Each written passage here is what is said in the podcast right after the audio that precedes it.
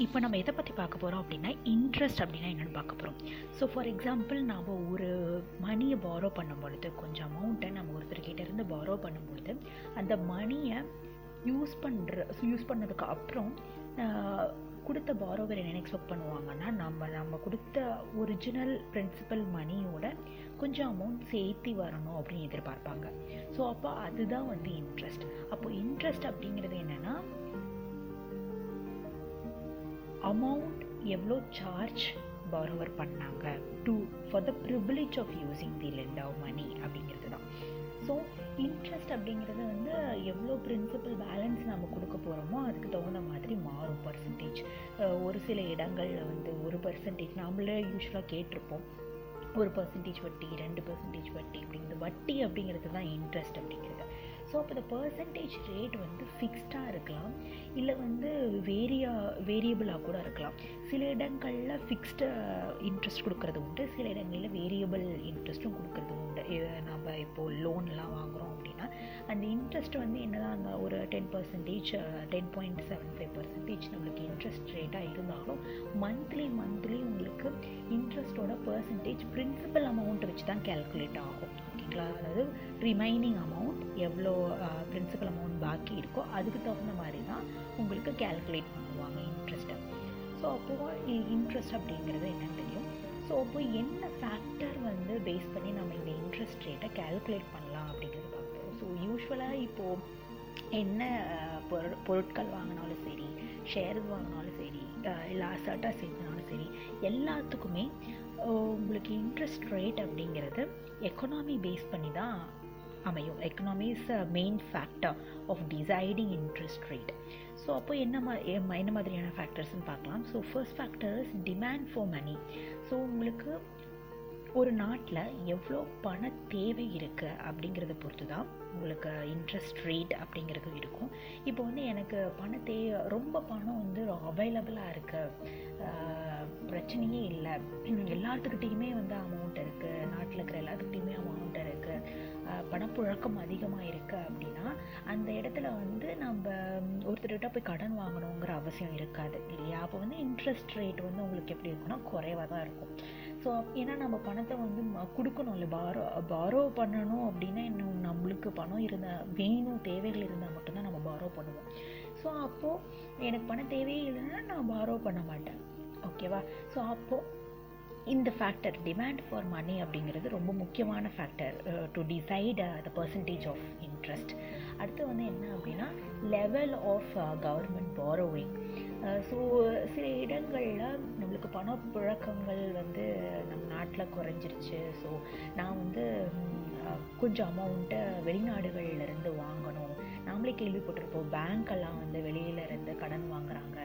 இவ்வளோ கடன் வாங்கி அப்படிங்கிறதெல்லாம் நம்ம நியூஸில் படிச்சிருப்போம். ஸோ இது வந்து என்னென்னா அப்படின்னா நம்மளுடைய கவர்மெண்ட்டை சஸ்டெயின் பண்ணுறதுக்காக வெளிநாடுகள்லேருந்து வாங்கப்பட்ட வெளிநாடுகள்ல இருந்து வாங்கப்பட்ட அமௌண்ட் அது அது வந்து ஒரு one of the factor of deciding interest rate அப்புறம் என்னென்னா நம்ம ஆப்வியஸ்லி டிமாண்ட் ஃபார் மணி அப்படிங்கிறது ஒரு ஃபேக்டராக இருக்கும் பொழுது கண்டிப்பாக சப்ளை எவ்வளோ இருக்குங்கிறதையும் ஒரு ஒரு ஒன் ஆஃப் த ஃபேக்டராக தான் இருக்க முடியும்.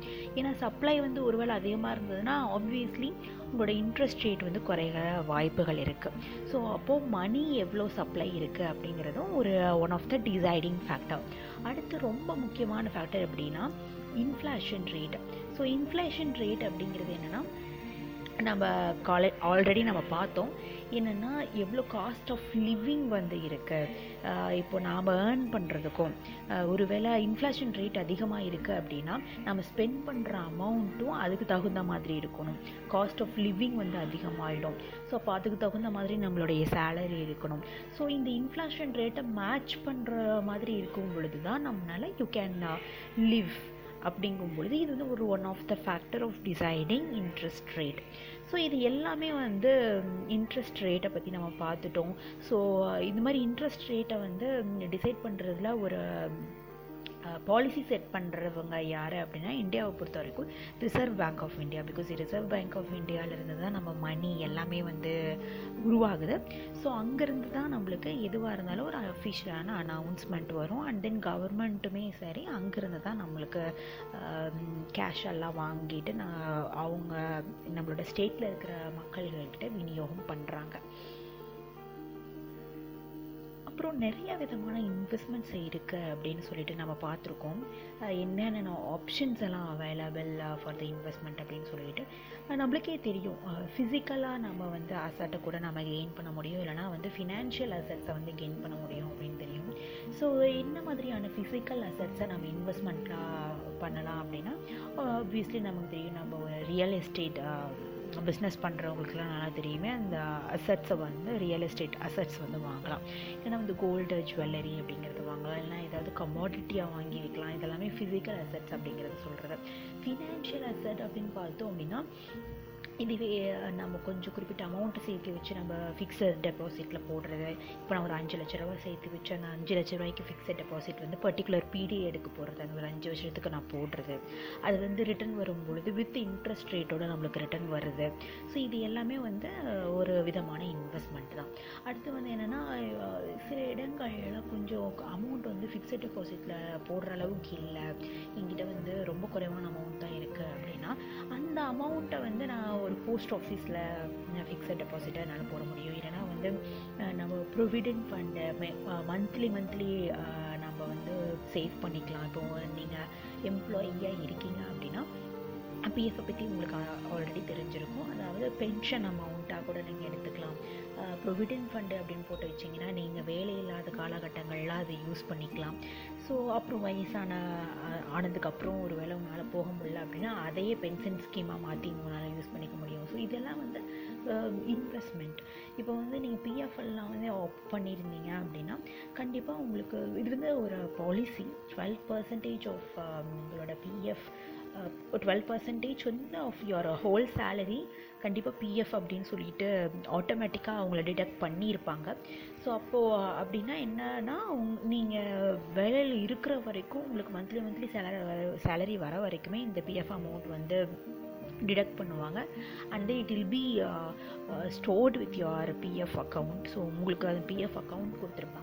So whenever you want you can take that from that PF account but ஆனால் அஃபிஷியலான ரீசன்ஸ் வந்து கொடுக்கணும். நீங்கள் வந்து வேலை இல்லைன்னா மட்டும்தான் அதை யூஸ் பண்ண முடியும். நீங்கள் ஆல்ரெடி வேலையில் இருக்கீங்க அப்படின்னா என்ன ரீசன்னால் உங்களுக்கு அந்த அமௌண்ட் தேவைப்படுங்கிறத கிளியராக எக்ஸ்பிளைன் பண்ணியிருக்கணும் ஸோ இந்த மாதிரி நிறைய ப்ரொசீஜர்ஸ் இருக்குது ஸோ இதெல்லாம் தான் ஃபினான்ஷியல் அசட்ஸ்ன்னு சொல்லுவாங்க. மியூச்சுவல் ஃபண்ட் பற்றி உங்களுக்கு நல்லாவே தெரியும். அப்புறம் ஷேர்ஸை வாங்கலாம் கம்பெனி ஷேர்ஸை ஸோ இதெல்லாமே வந்து ஃபினான்ஷியல் அசட்ஸ் அப்படிங்கிற கேட்டகரியில் இருக்குது ஸோ நம்ம ஒவ்வொன்றா என்னென்ன அப்படின்னு சொல்லிட்டு டீட்டெயில்டாக நம்ம அடுத்ததில் பார்க்கலாம்.